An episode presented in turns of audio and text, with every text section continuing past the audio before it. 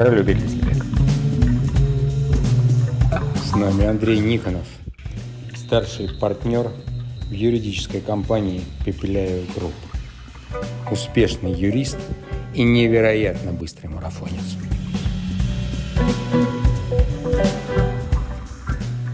Андрей, расскажи, как ты интегрируешь работу в тренировки? Для меня это самый интересный вопрос. Говорят, ты собираешь дома, собрал дома такого кентавра из беговой дорожки и рабочего стола, и прямо на этом всем э, и работу работаешь, и делаешь свои там длительные тренировки.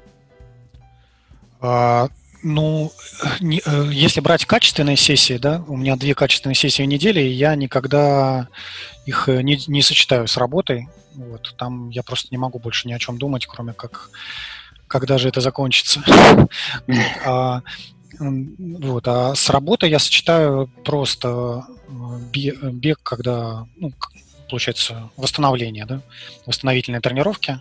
Вот начал я с этого года это практиковать вот практиковать этот, эти столы все, они у меня уже существовали еще дов, довольно давно, может быть, года два или три назад. Я вот прочитал книжку «Ешь, двигайся, спи», и там вот нашел, что есть да, польза для здоровья э, в том случае, если ты не сидишь, когда работаешь, а хотя бы стоишь. Вот. А если ты еще и ходишь, то вообще здорово.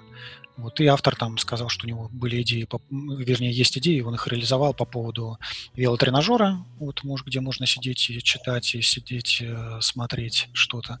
И э, такого вот стола, да, э, который размещается над беговой дорожкой. Вот, и есть разные опции. Вот я сразу посмотрел в интернете, нашел как бы эти опции. Они, получается, все были тогда еще не доставляемы в Россию, поэтому я просто взял и положил доску на поручни. У меня была разобранная детская площадка, я взял оттуда доску, которая была как для горки ребенку. Положил ее на поручни, вот, более-менее там что-то адаптировал, закрепил. Вот, и положил туда компьютер, под, она нам получилась немножко низко, положил, подложил книги вот. И, в принципе, получилось, что действительно можно спокойно ходить и работать. Если ходишь на скорости 2-3 там, км в час, можно даже до... до э, если 2-3, то можно спокойно печатать. Это то же самое, что и стоять, потому что идешь очень медленно. Вот. А если э, что-то нужно читать, вот, то я там увеличил скорость, может быть, до 5-6 км в час, идешь немножко быстрее. Вот. Конференц тоже, все конференции я уже стал проводить тогда на этой дорожке, и как бы никто не замечает. То есть и дыхание не сбивается на, на скорости 2-3 км в час, никак это не влияет на мыслительный процесс абсолютно. Вот. И э, в, в итоге я практически уже во время работы никогда не сидел в основном, то есть я э, выполнял всю работу в движении. Это движение было по дорожке, ходьба. Вот. А вот в этом сезоне, да, то есть уже после квалификации на Лондон, я уже стал а, пробовать бегать. Вот. Я не помню, как это пришло в голову, вот, начать, в общем, бежать.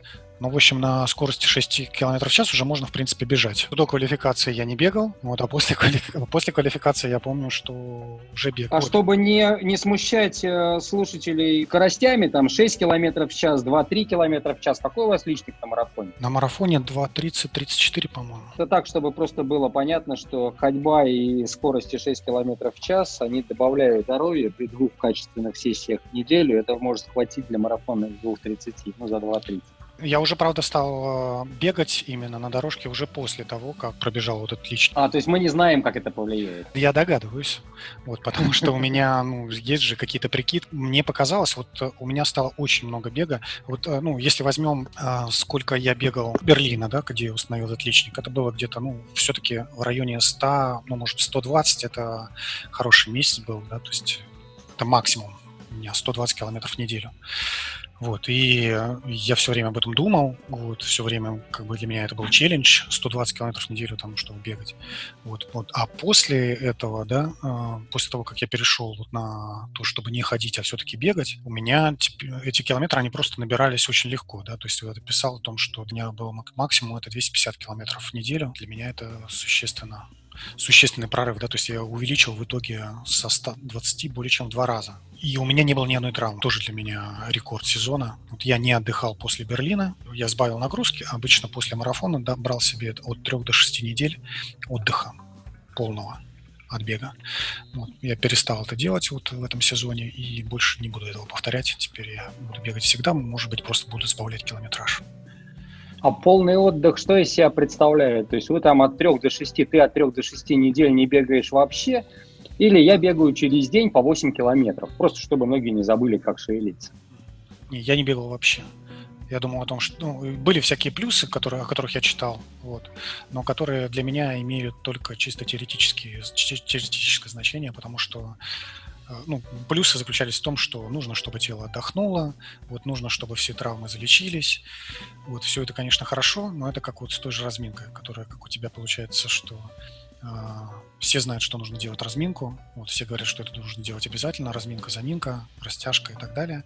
Вот, но только после того... Ну, у меня вот это совпало, да, как бы две вещи. Я не знаю, что больше сработало. То, что я перестал делать отдых между марафонами, вот, э, или то, что я перестал делать разминку.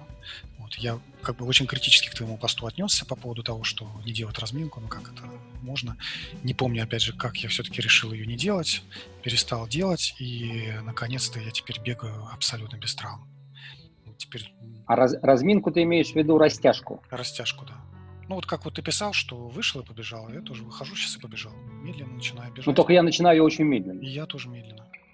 Ага, и она само начинает все быстрее, да. быстрее, быстрее, и вдруг ты понимаешь, что у тебя организм включился и готов бежать. Я иногда даже так прикидываю для себя, что мне до места старта нужно пробежать километра два, и ты пробегаешь километра два и чувствуешь, что не включился. Uh-huh. Думаешь, ну, потрушу еще два километра пробегу, там где-то накручу, и только после этого начинаешь быструю работу, и она тогда заходит гораздо легче, чем ты э, пробегаешь, когда выставил себе точную грань, когда ты начинаешь да, у меня тоже э, бежать. То есть организм сам себе подсказывает, что пора бежать.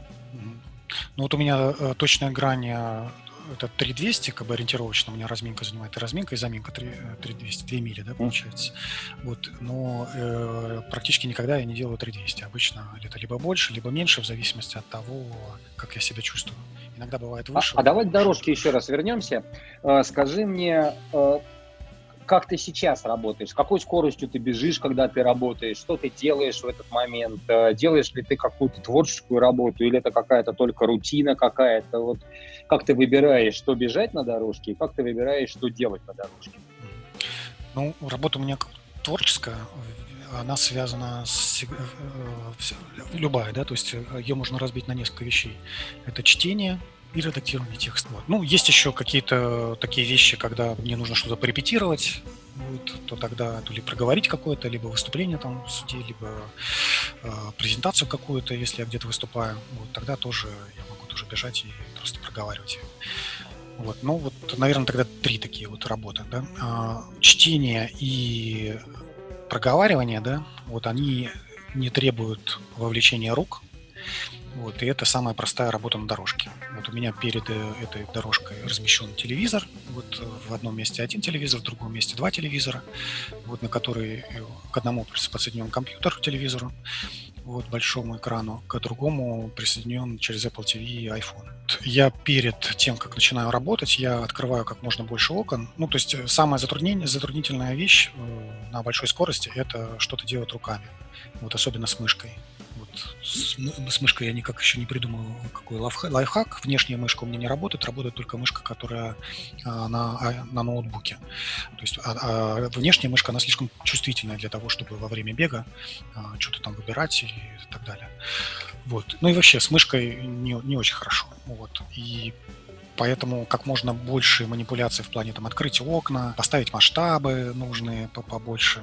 Все это я делаю на маленькой скорости, где-то 6-8 человек, ну, километров в час. Я отвожу эту работу на начало, и на, на разминку и на заминку там, где скорости будут небольшие, и все можно делать. На скорости 6-8, э, от 6, скажем, до 10 км в час можно делать любую работу. Я ну, любое редактирование, которое у меня есть, самое сложное редактирование, требующее максимального вовлечения рук в моей работе, оно делается до скорости до 10 км в час. А 10 км в час это, в принципе, 6 минут на километр, это уже восстановительный бег, который, который вполне нормально себе восстановительный бег. Вот. А ты себе пробовал чего-нибудь включать, типа э, Siri там или какие штуки, насколько она помогает? У меня была вот очень смешная Siri все время. Я э, бывает прерывается воспроизведение аудиокнижки, ты когда пересечешь на, э, на улицу, слушаешь аудиокнижку, вдруг либо кто-то позвонил, и она автоматически иногда продолжает, иногда не продолжает. И вот если сказать «Привет, Сири, продолжить воспроизведение», Сири говорит, что ближайший ЗАГС находится на э, набережной, английской набережной Дом 2 в Санкт-Петербурге. Это она так воспринимает мою команду продолжить воспроизведение. Я не смог договориться с Сири, то есть у меня она ничего не делает. Она либо просит разблокировать iPhone, либо, либо предлагает из интернета какую-то ерунду. Я не могу понять, почему самые простые задачи, типа там переключиться между окнами, э, закрыть одно окно, открыть другое окно, там выделить текст первого, весь текст, например, выделить и скопировать. Почему нельзя его сделать в рамках Siri? Вот пробовал ли ты общаться с Siri? Получилось ли у тебя? И вообще, как ты взаимодействуешь с компьютером, если, если у тебя заняты руки? Да. Ну, я с Siri пробовал, да, и да, аналогичное у меня впечатление, неточность, слишком много неточностей, э, быстрее, в общем, сделать все-таки в руками, поэтому я ее исключил. Ну, может быть, в будущем это же все дорабатывается, совершенствуется, когда-нибудь появится что-то такое, что можно будет действительно давать команды голосовые, и компьютер будет выполнять. Вот. В плане э, редактирования, ну, э, к редактированию также относится у меня и набор текста, да, то есть когда кто-то что-то написал, какую-то консультацию или иск, когда уже невозможно, да, это просто редактировать, и нужно просто взять все переписать, большую часть. Там я уже э, существенно увлечены в руки, вот не просто исправления идут, а большие тексты нужно набирать. Тогда я использую, ну, в принципе, когда мне одно или два предложения уже нужно напечатать, я уже тогда использую программу диктовки. Она стоила, я помню, какие-то копейки, поэтому SpeechPad. А как она называется? Speechpad.ru. Лучше, чем та диктовка, которая вставлена внутри самого айфона. А, ну, на айфоне я могу диктовать только на iPhone да, а здесь я у меня, ну, я, я сразу диктую Word открытый, да. Бывает такое, что на, на iPhone диктую, на iPhone я тоже диктую обычно в заметке. Ну, не а, такой... то есть ты надиктовываешь не аудиофайлом, а ты надиктовываешь сразу буквами, да, и потом дома быстро подредактировал, посмотрел, да. что получилось, да. и отправил. А расскажи в двух словах, в чем состоит работа. Бег соединяется э, с э, некой, в общем, тяжелой, интеллектуальной, загруженной такой э, работой. Не сказал бы, что она прямо тяжелая, вот. Это все-таки не вагоны разгружать. Она требует существенного умственного увлечения. Хороший юрист – это тот, кто может э, э, быстро и правильно ответить на определенный вопрос. Специализируюсь на налогами, на налогах, занимаюсь этим, в общем, с 96 -го года уже. То есть в основном это суды с государством? Да, с государством. Вот. Как-то э, ты очень так грустно это сказал. Да нет, почему? Это все не грустно. Это не только суды, да, это консультирование, вот как бы две, два блока работы. Консультирование, либо э, суды. Вот, ну, и кроме, кроме судов есть еще досудебное урегулирование связано там, тогда-то с, с инспекцией. В, э, с инспекцией Федеральной налоговой службы, вышестоящим налоговым органом, ну, в плане административном. Клиенты – это какие-то крупные компании, речь идет о… Ну, не, не, мелкие компании не могут себе позволить припилять партнеры, то есть это большие, крупные э, заказчики, которые тоже сами по себе, как и государство, очень тяжелые с точки зрения общения. Там, ну да, в плане, в плане, да, скорее всего, это не малое предприятие, это средний и крупный бизнес. В том числе Сейчас работы больше стало или меньше? Сейчас работы стало скорее, платной работы стало меньше, вот, а бесплатной больше. В совокупности больше работы. Ну, платной, э, то, из-за которого клиент согласен платить. То, из-за которого не согласен платить, да, то есть какая-то просветительская, бесплатные семинары, вебинары, вот, бесплатное общение, а, раз, разъяснения. такой работы стало, конечно, больше. А у тебя почасовка? То есть ты выставляешь клиенту счета, пропорционально затраченному времени. Или нет, или это да, в основном да, в основ... это... Нет, в основном, да, это идет э, почасовка, вот, либо это может быть почасовка, ограниченная кэпом, бюджетом, вот, который мы заранее согласовываем клиенту. У меня ставка, то есть такая не маленькая, 450 долларов в час, могут позволить себе оплачивать таких юристов multinationals, либо российские крупные компании. 450 долларов в час получает э, Пепеляев и партнеры или ты? Пепеляев партнер я как раз нашел того самого человека, для которого время – деньги в прямом смысле этого слова. И когда ты на дорожке бегаешь и делаешь для клиента какую-то работу, ты потом выставляешь ему еще и за этот бег на дорожке Нет, 450 долларов в час. Я думаю, что это, это круче, чем любой другой профессиональный спортсмен. Ну нет, это не за бег, конечно, я выставляю, а за, за тот продукт, который во время этого бега родился. Да, но зато он рождается во время этого бега, а я вот всем рассказываю рассказываю, что бег усиливает кровообращение в головном мозге, то есть тебе, наверное, теперь надо поставлять не 450, а 900, потому что ты же лучше работаешь, у тебя кровь-то по башке больше бегает, там дофамины всякие и всякие такие штуки, они дают креативность, поэтому, мне кажется, надо больше выставлять. Чем опытнее человек, тем быстрее он а, придет к решению вопроса и даст нужный совет. Поэтому у него ставка повышается, чем а, креативнее, чем опытнее Э, этот специалист. Насколько ты сейчас бегаешь на дорожке? Получается, шесть с половиной часов в день уходит. Но это не только на дорожке, это общий объем. Я не могу сейчас выделить дорожку, не дорожку. Вот. А, шесть с половиной часов в день, наверное, так. В день? Да.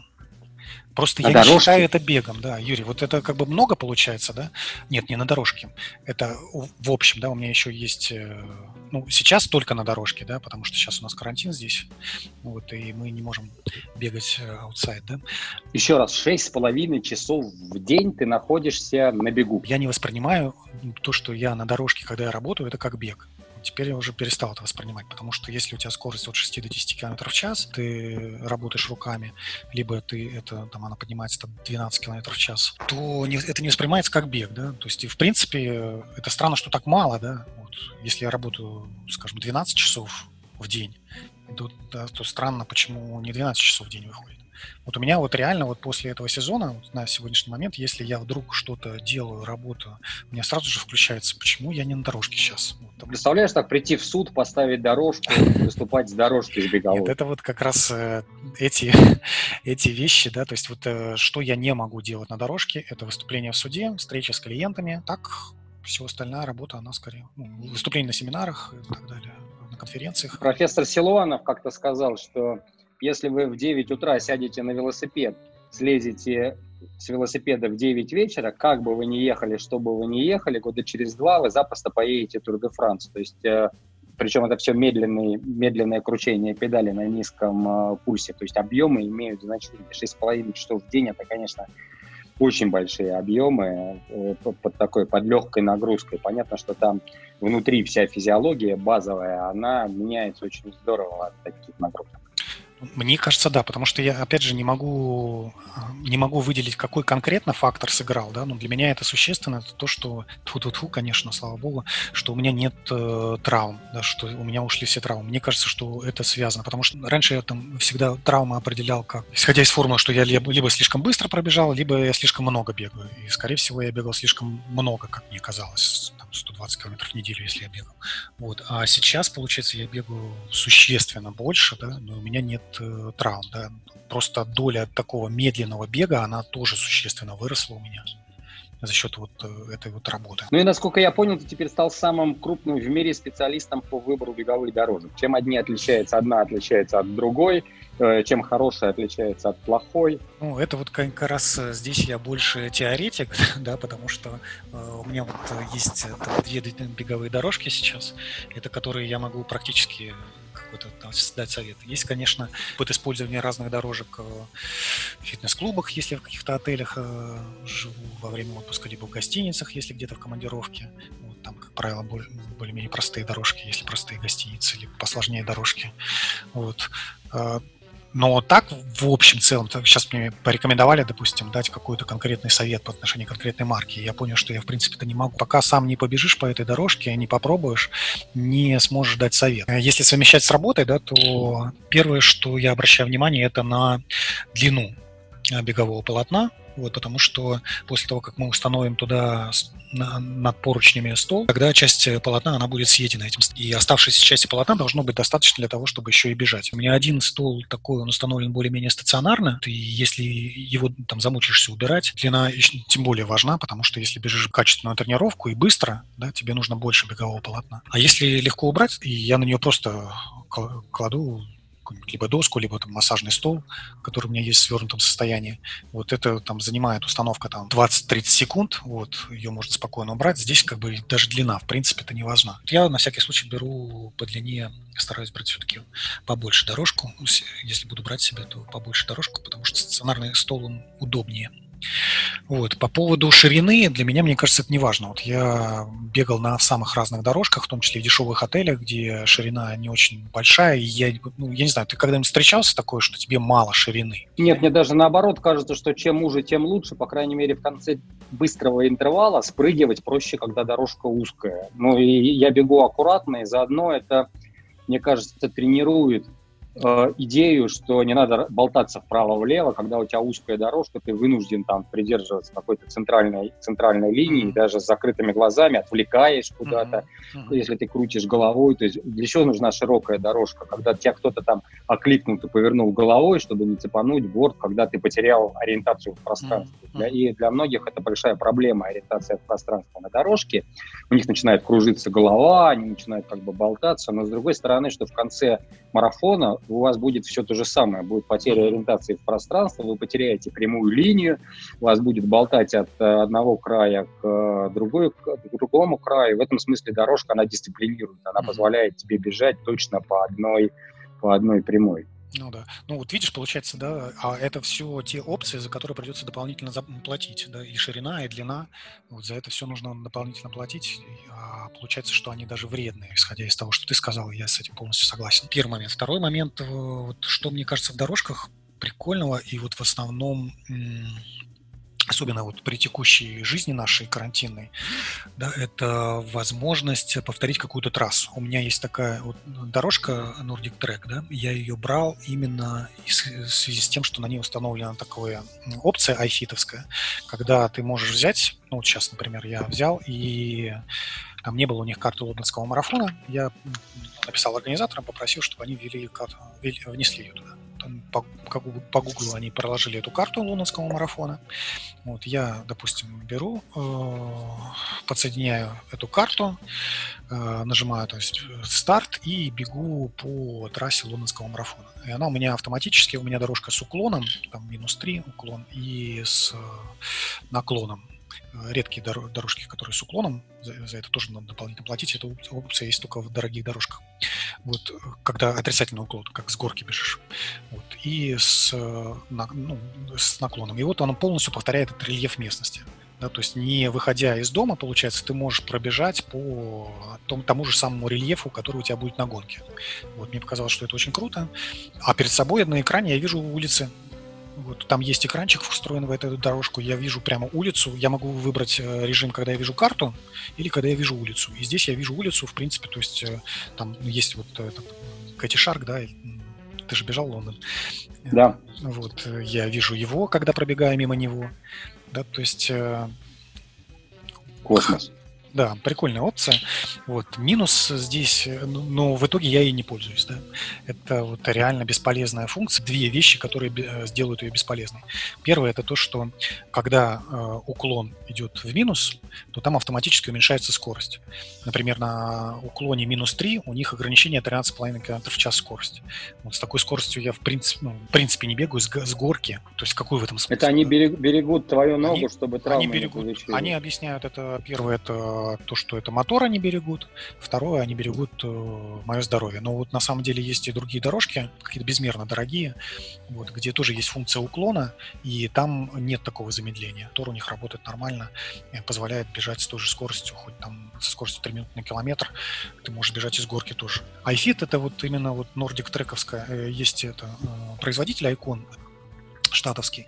Вот, и они производят Nordic, Nordic Track и профайл дорожки. Практически все эти дорожки, Nordic Track и профайл, они хороши тем, что у них есть эта функция ахитовская, которая позволяет вот так бегать. Там не только там лондонский марафон трассу можно, можно выставить московский марафон. Но и еще один момент я тоже у них пытался узнать, а можно ли сделать так, чтобы всю трассу поднять на полтора-два градуса. Ну, связано с тем, что когда бежишь по дорожке, то из-за движения полотна да, у тебя ноль не будет нулем. Да? То есть когда ты бежишь ровно, на самом деле это не ровно, а как будто бы ты с горки бежишь из-за того, что тебе полотно помогает. Поэтому там это common place, да, о том, что нужно полтора а, кто, кто-то говорит один градус, кто-то полтора, два, нужно поднять э, на дорожке, если ты хочешь полностью сымитировать бег по ровной поверхности, по асфальту. Вот. И они тоже не могут этого сделать. Ну, они, мне кажется, просто не заинтересованы. Так все уходит. Я вот сейчас узнавал э, у них, да, говорят, что у них март – это месяц сейчас, когда у них продажи, и они там в дефиците на складах. Вот. А хотя обычно это декабрь, ну, осенние месяцы, когда идет пик продаж беговых дорожек. Но связанные с пандемией, да, то есть сейчас очень большой спрос на беговые дорожки, и, видимо, и без этого все, все отлично уходит. Ну, за, за этой опцией будущее, вот ее только чуть доработать, прекрасно. А что еще нужно от беговой дорожки? Вот ты говоришь, э, рельеф это бессмысленная э, функция, там максимальная скорость тебя, наверное, интересует. Не все могут бежать да. по 3 минуты километра. Да, это, конечно, существенно. Вот у меня одна дорожка, у нее на 18 км в час выставлена, и когда я ее убрал, мне казалось, что это там выше крыши, э, вот, что я не буду так бегать. А сейчас э, получается, что это ну, уже часть работы, там интервалы и повторы, я не могу бегать на этой дорожке. К счастью, есть другая дорожка, на которой 22 километра максимальный ограничитель. Вот, и многие дают такую, такую опцию. Вот, чуть-чуть переплатить, 5000 там, или, будет эта опция. И, ну, лучше брать с запасом. Для скорости нужно, нужно брать с запасом, потому что там развитие неизбежно. Особенно если вы будете часто это делать. Ну, то есть э, системно, я не знаю, это как все равно, что когда-то, да, для меня это была скорость просто немыслимая. А э, еще что-нибудь, э, например, там шум, э, например, там, ну, вибрации, например, там, наоборот, компенсации вибраций. Там многие производители пишут у себя в буклетах, что вот наша дорожка лучше, чем другие, берегут ноги. Это все маркетинговые штуки или в этом есть смысл? Ну, вот лично для меня э, здесь смысла в амортизации нет. Да? Я за то, чтобы... У меня есть одна дорожка, которая эта функция а, можно отключать. Вот. Э, я бегаю при отключенной амортизации, вот, при том, что это у них очень, у нее очень хорошая амортизация, это первое, за что они взяли деньги. Второе, э, взяли деньги, взяли, деньги за то, что эту амортизацию можно отключать. Вот. А я, в общем, ее всегда отключаю. Почему? Потому что но я за специфичность нагрузки, в том смысле, что как будет на гонке, так должно быть и на тренировке. Вот если я не буду бежать по э, грунту э, на гонке, вот, то мне нужно и тренироваться не на грунте, а на асфальте. Я знаю, что как бы, многие так не делают, вот, но я вот именно за, за это. Тоже до мелочей, да, даже до кроссовок, да. То есть, если я буду в этих кроссовках бежать, то мне нужно бежать э, желательно хотя бы, чтобы как можно больше у меня было тренировок именно в этих кроссовках. Да, они там, там дорогие и так далее, поэтому я, например, свои кроссовки там не выбрасываю через 250 километров, вот, а бегаю в них уже тысячи и тысячи километров, но все равно в них. И даже это все равно недостаточно, да, потому что если я буду использовать чуть-чуть модифицированную модель, бежать, например, в Vaporfly 4%, да, или бежать next процентов, или бежать next процентов, которую раньше делали, которую делают сейчас, то чуть-чуть меняется. Ну, в общем, это я про то, что специфичность нагрузки, как мне кажется, она очень важна, поскольку там не будет амортизации никакой на гонке, то и на дорожке она, мне кажется, не нужна. Вот. И потом есть здесь же идет как бы встречное движение, потому что и амортизация получается на дорожке, и амортизация на кроссовках.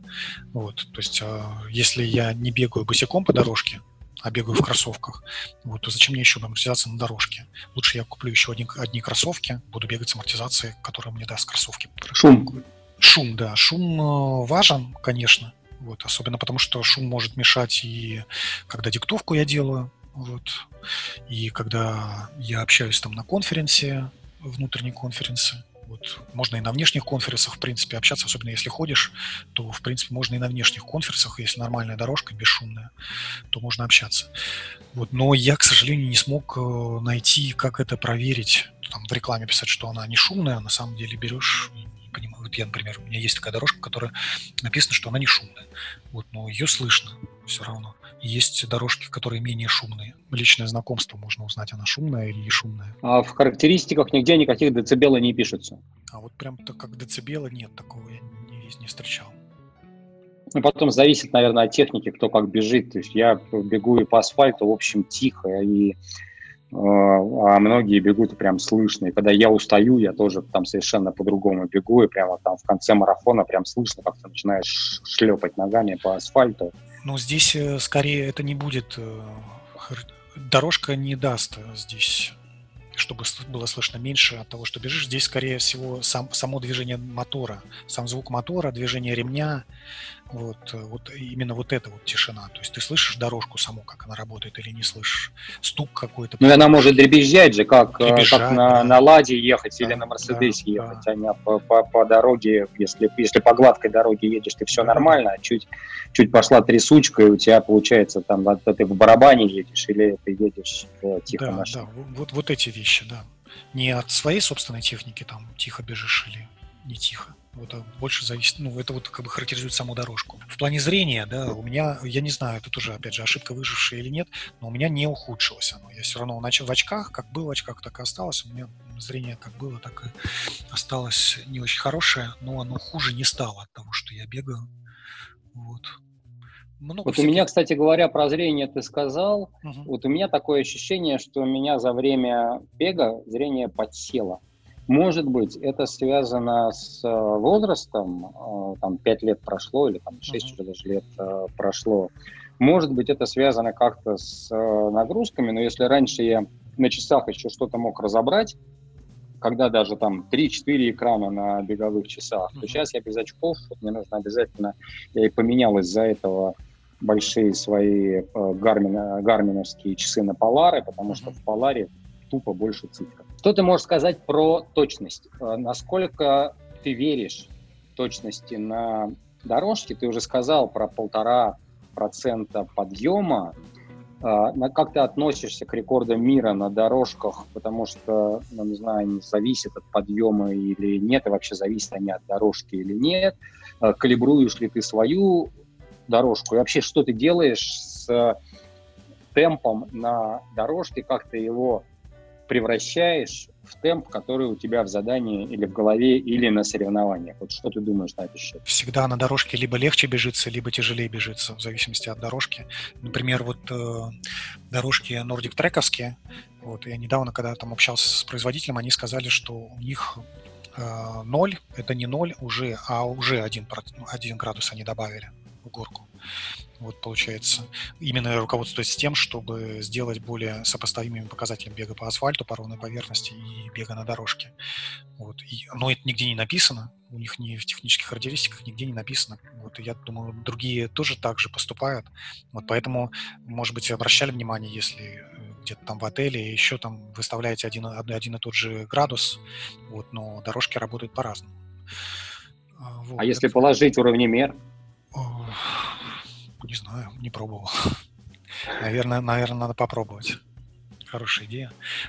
Вот потому что у меня вот одна дорожка, она тоже периодически, как мне кажется, врет. Я там делаю тогда то, что вот эту калибровку, калибровку там очень просто делается. Берешь вниз ее опускаешь до, потом до максимума и обратно. Вот она после этого вроде бы нормально показывает. Если я чувствую, что мне не хватает я, в общем, ориентируюсь на чувства. Если я где-то в другом месте, то я тоже начинаю с двух градусов, вот потом чувствую, что нет, это не те два градуса, что у меня. Я тогда могу ее при, приопустить на полградуса, либо поднять на полградуса. Вот. Э, а какой-то вот прямо точного какого-то измерения не делаю. Думаю, что если этот карантин продлится надолго, реально может быть. И это новый какой-то вид спорта должен быть со своими какими-то правилами, со своими э, способами Э, сверки всех результатов. Вот. Мне кажется, мы с тобой сейчас отличный бизнес придумали для Пепеляев и партнеры. Я, я в доле, если э, что, независимый аудит скорости дорожки. То есть ты приходишь, вешаешь на себя э, я буду тестером. Как знаешь, вот сертифицированный человек, который может, не любой человек может померить трассу колесом. Он должен обязательно пройти сертификацию в Международной Федерации легкой атлетики, получить сертификат. Вот в России таких специалистов совсем, совсем немного. Антон Уик один из таких специалистов, он мне рассказывает, как меряются трассы колесом. Это прям целый космос, там есть свои правила, там есть mm-hmm. э, очень такой сложный, длинный регламент, как это надо делать, что там ты поворот должен писать э, в одном метре от бровки, по которой ты теоретически можешь э, пробежать, ты должен добавлять там один метр на километр на всякий случай, потом он перемеряется. В общем, э, встаешь на дорожку, вешаешь газоанализатор на э, лицо и ставишь такую скорость и угол такой, чтобы этот эталонный расход кислорода был такой же, как на асфальте. Я готов быть таким эталоном, просто за 450 э, долларов в час я готов побегать на дорожке. Ну и плюс еще, конечно, командировочный расход. Да. Ну, а вот по поводу точности, да, сейчас, пока это не спорт, и пока мы, я имею в виду, пока мы соревнования на дорожках не устраиваем, до тех пор, мне кажется, точность не важна. Вот мне она до сих пор никогда не была важна. И регулируешь ты это не скоростью, а подъемом дорожки. И скоростью тоже почему? А в каком случае ты добавляешь скорость, а в каком случае ты добавляешь подъем? Начал бежать, да, на разминке, да, вот вижу, что скорость, э, что, что что-то не так, да, то есть непривычный мне для дорожки угол, вот, слишком легко или слишком тяжело, вот, просто чувствую уже. Я как делаю, если у меня интервал, например, мне надо бежать там 8 по километру, там по 3.20, э, я ставлю 3.20. Дальше ты начинаешь бежать на дорожке и чувствуешь, что э, что-то легко очень бежится. Я не 3.15 поставлю, а я поставлю угол побольше. Оставя скорость такую, как в задании. Ну, не знаю, это, наверное, синдром отличника. Если в задании написано 3.20, надо бежать 3.20. А в задании про угол ничего не написано, значит, углом можно поиграть насколько тебе важен результат на соревнованиях, вообще насколько тебе важны соревнования. Ты вот это вот все делаешь для того, чтобы хорошо себя чувствовать, или все-таки соревнование является важной частью всей, всего этого процесса? Для чего я это делаю, я не знаю. Соревнования важны. Я, я всю тренировку делаю под какое-то конкретное соревнование, к которому я готовлюсь. И сейчас, конечно, большой челлендж для меня как-то перестроиться. И не знаю, будут и когда, какие соревнования, тем не менее продолжать что-то как-то готовиться. Это для меня какой-то ориентир, вот, к которому я иду, да, вот почему, почему важно, да, то есть мне все равно там понятно, что не заплатят, не похвалят особо, я не, не распространяюсь особо о своих каких-то результатах, победах, вот. Почему для меня важно все равно выйти на соревнования, пробежать быстрее, чем раньше, или добиться какого-то результата, я понятия не имею. А что ты сейчас будешь делать для подготовки к следующему Лондону? Вот ты уже начал готовиться, и как ты сейчас готовишься к гипотетическому э, Лондону? И вообще, какова твоя оценка вероятности того, что осенью, особенно понимая, что отменен уже Берлин, что осенью вообще будут какие-то старты? Я, да, не готовлюсь к осенним стартам международным. Мне кажется, что более вероятно пробежать где-то здесь. Вот, ориентируюсь на казанский марафон больше, чем на Лондон. И в любом случае, я думаю, что э, в эту дату казанского марафона я где-нибудь что-нибудь хотя бы для себя пробегу. Вот. Я для себя задал ориентир, вот, чтобы пробежать 3.25, ой, за 2.25 э, марафон, вот, сделать э, рекорд России для своей, возрастной, для своей возрастной группы, 18 лет назад. А какая у тебя возрастная группа и какой рекорд России? 2.25 с чем-то, рекорду уже 18 лет. Есть э, ребята из команды Пробег Орг, они ведут статистику мировых рекордов российских в э, марафоне. Очень рекомендую, кстати, зайти. Это большая база.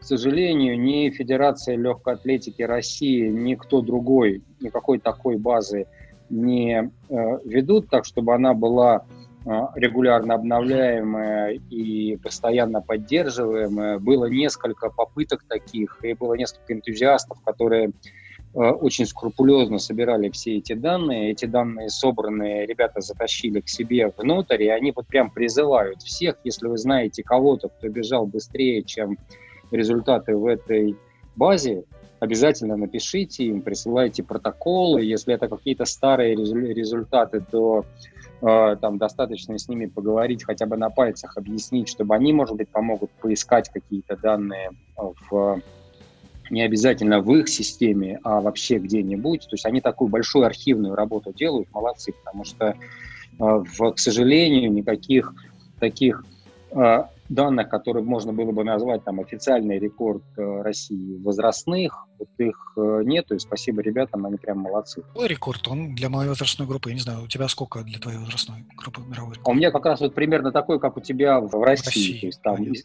из 2.30, 2.28, что ли. Mm.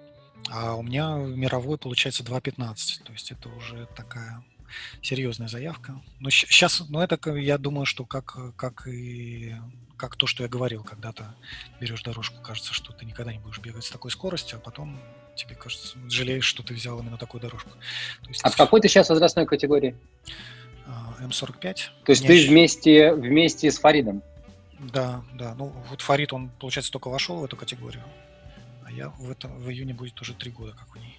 А, то есть ты сейчас ждешь, когда ты, ты выйдешь из этой категории, а Фарид через два года, а Фарид останется в этой категории. Ты снова будешь... Э, Фарид быстрее тебя бегает или медленнее сейчас? Личник у него быстрее. С Фаридом мы бежали миланский марафон. Очень занятый э, парень, гигантский uh-huh. объем э, ну, работы своей делает по работе.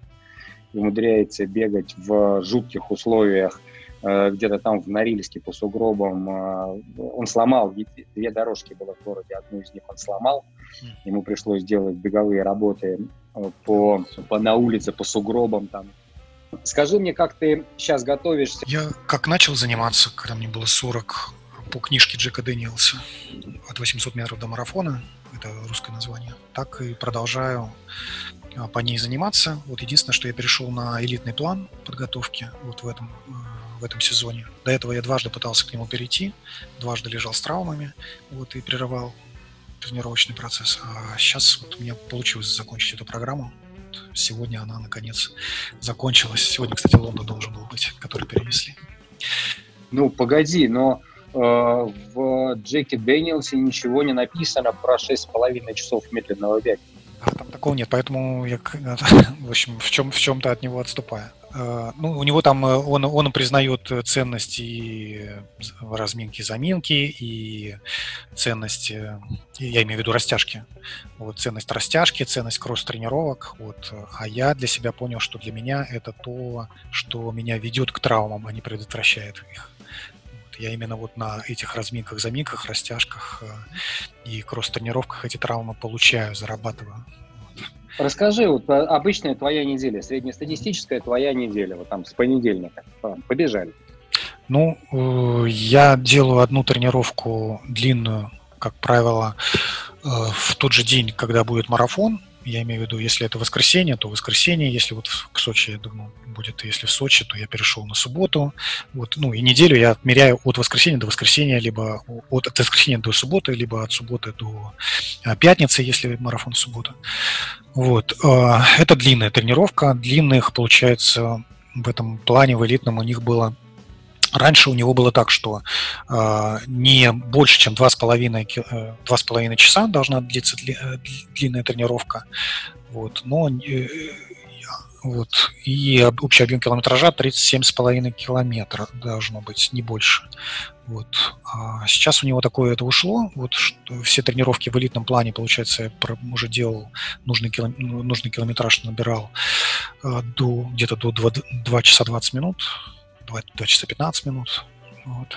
В этом плане э, скорость бега, она, э, когда даже легкий бег, да, и вот э, именно в этом сезоне почему-то у меня легкий бег стал каким-то нереально быстрым вот для меня. Ну и вообще по... Ну, то есть когда легкий бег это ну, от 3.45 до 4, это быстро. Это, ну, как бы ну, для меня это как бы аномально кажется э, ситуация, потому что я смотрю великих, да, Кипчоги, кого-то я смотрел, Бекели. Легкий бег у меня, получается, на одном уровне идет. Возьми его уровень и мой уровень, да.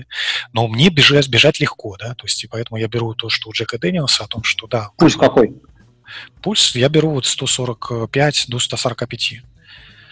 4 минуты на километр. Ну, но в принципе, да, то есть если мне бежать легко вот, а пульс уже там идет к 150, да, то есть я не делаю медленнее темп с этим темпом. В этом элитном плане там очень мало, в принципе, было работ таких, когда ты просто бежишь, там, 35 или 37,5 километров, э, длинную тренировку. Обычно это сейчас идет у него какое-то сочетание там пороговых э, тренировок, э, в пороговом темпе тренировок, когда там 161 пульс, 165, вот. И вторая качественная тренировка, она у меня идет через два погоди, дня. Погоди, погоди, погоди, до качественной мы еще не дошли, длительная. И длительная это тоже качественно, я считаю. Длительная это тоже Тоже качественная. качество, То есть да. Ну, у тебя длительная на темпе быстрее скажем, 4 минут, Средний темп. 37, 37 километров. Это если она идет э, ровная тренировка, да, только в э, легком темпе. Но у него есть такие там сочетания, бежишь 10, мин- 10, э, 10 километров в пороговом темпе, потом в легком темпе, потом еще час в пороговом темпе, ну, вот такого плана.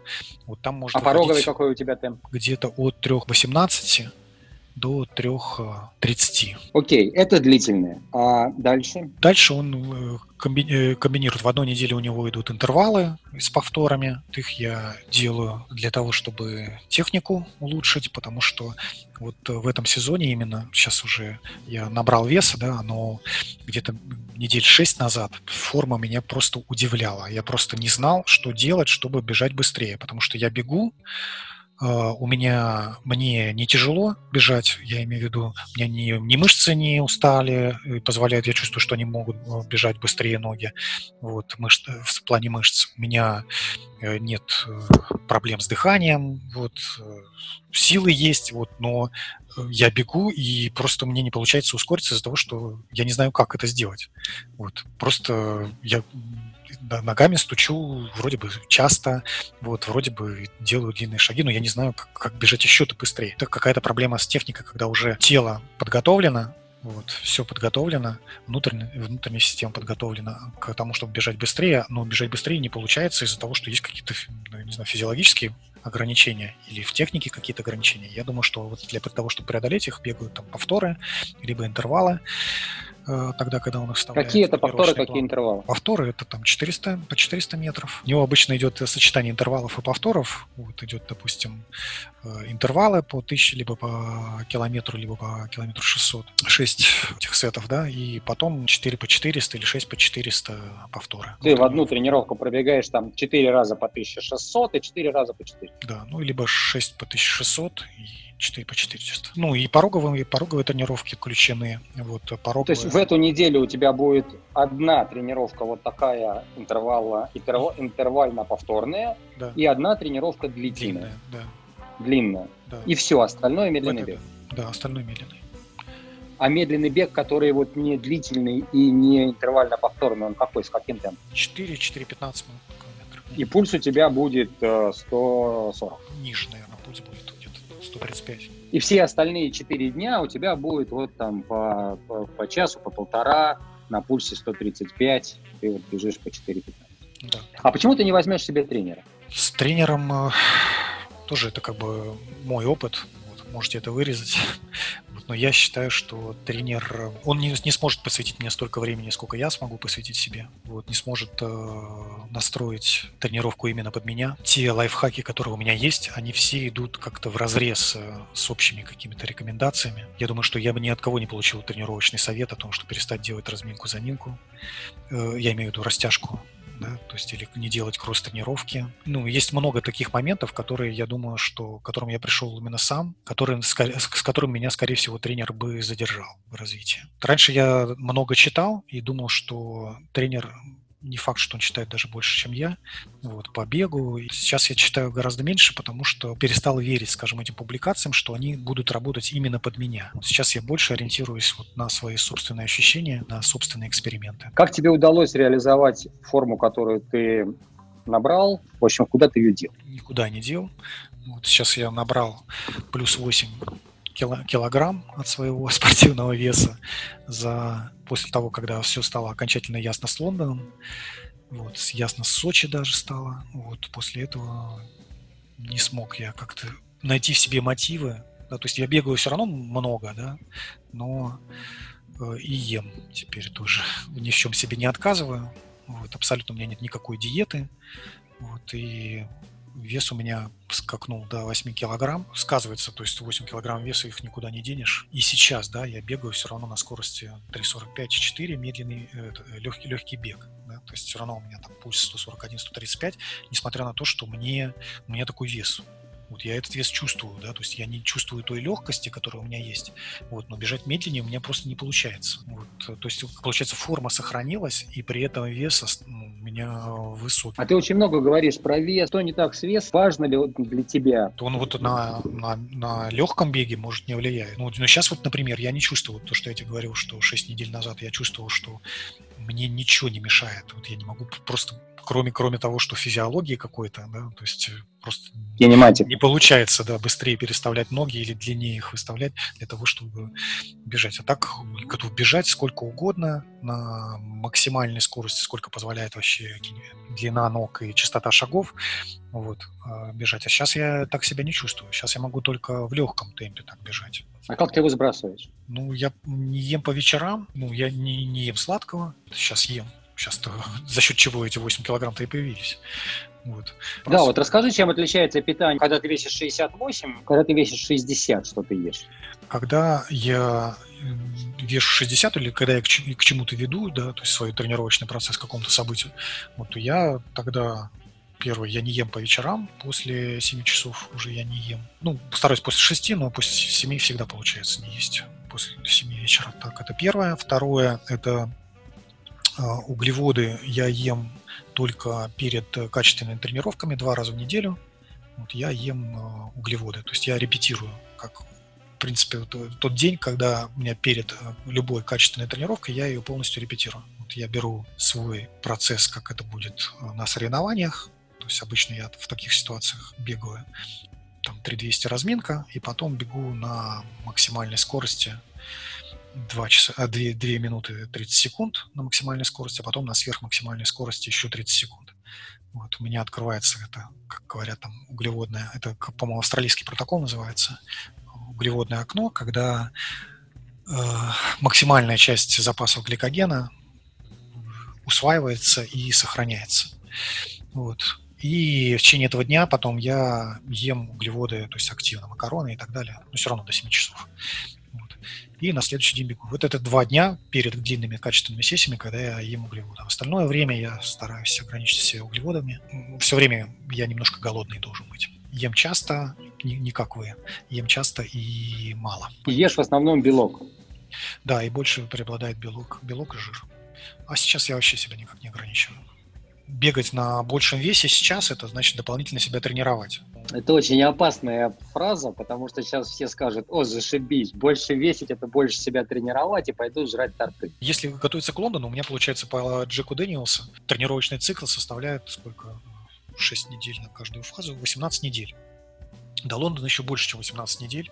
Вот как, как останется до Лондона 18, ну, вообще мне надо сейчас уже перестроиться, до Казани посчитать 18 недель. Все это, конечно, вот в плане веса меня особенно демотивирует. В плане бега меня нет такой проблемы, да, о том, что мне бегать хочется. Я, себе, я просто сейчас не представляю, что будет, если... Мне кажется, что что-то что очень важное сломается, если я перестану бегать. Вот на большей части тренировочного процесса у меня будет 64, от 63 до 65 килограмм это вот э, еще не соревновательный вес. А активное сбрасывание веса у меня пойдет уже к гонке за 6 недель начиная. Вот за это, за это время мне нужно будет сбросить еще 3 килограмма от 63 для того, чтобы весить еще меньше. Вот. Э, это я взял у Меба э, такой момент о том, что когда сбрасываешь вес и бегаешь, он, он там описывал, когда готовился к Олимпиаде. Вот, он очень сильно сбросил вес, летал по дорожке на тренировках, вот, просто чудесно себя чувствовал и, и столкнулся с самой ужасной травмой за всю историю своей карьеры. Вот, он где-то год потом не тренировался после нее, пропустил Олимпиаду. Вот, и он считает, что это связанный процесс, о том, что когда ты сбрасываешь вес, сильно сбрасываешь вес, то бегать, конечно, легче становится, но в итоге может возникнуть, э, это может привести к таким травмам, которым очень трудно будет восстанавливаться. Поэтому он рекомендует, если сбрасываете вес, то не делайте ее на всю фазу тренировочного процесса, а делайте уже ближе к гонке. серьезный сброс, серьезный сброс веса. Вот у меня где-то 63-65 это нормальный тренировочный вес, я не испытываю никаких неудобств и, травм. И сила при этом не уходит у тебя за последние 6 недель? Нет. А как ты относишься к кофе, алкоголю? Вот? Алкоголю я отношусь очень хорошо, но на период подготовки 18 недель у меня идет без алкоголя. Сейчас он как бы это для меня э, тяжкое э, было решение. Адаптационный период для меня очень тяжелый, отказ от алкоголя. Поэтому, например, сейчас я не вернулся, несмотря на то, что тренировочный процесс закончился, я не вернулся. Для меня очень тяжело потом из этого выйти. Кофе? Кофе, кофе я очень люблю. Э, и для меня челлендж всегда за 3-4 недели я отказываюсь от кофе для того, чтобы для того, чтобы резистентность этому напитку, она как бы ушла. Ну, я так слышал и тоже умею это прочитал о том, что э, если постоянно употребляешь кофе, то организм к нему просто привыкает, и тот кофеин, который содержится в гелях, он уже не действует. Вот. И для того, чтобы он все-таки действовал, я за три недели перестаю пить кофе. Я, во-первых, кофеин э, забрасываю до начала гонки, вот сразу в таблетках, да, и в течение гонки тоже. Я не знаю, насколько это эффективно действует, просто верю что это эффектив, эффект дает какой-то определенный. Андрей, спасибо тебе большое. Желаю, чтобы все-таки состоялся Лондон и себе тоже. Но если нет, то хотя бы, хотя бы Казань. А если и не то, и другое, чтобы нашлось что-то что новое.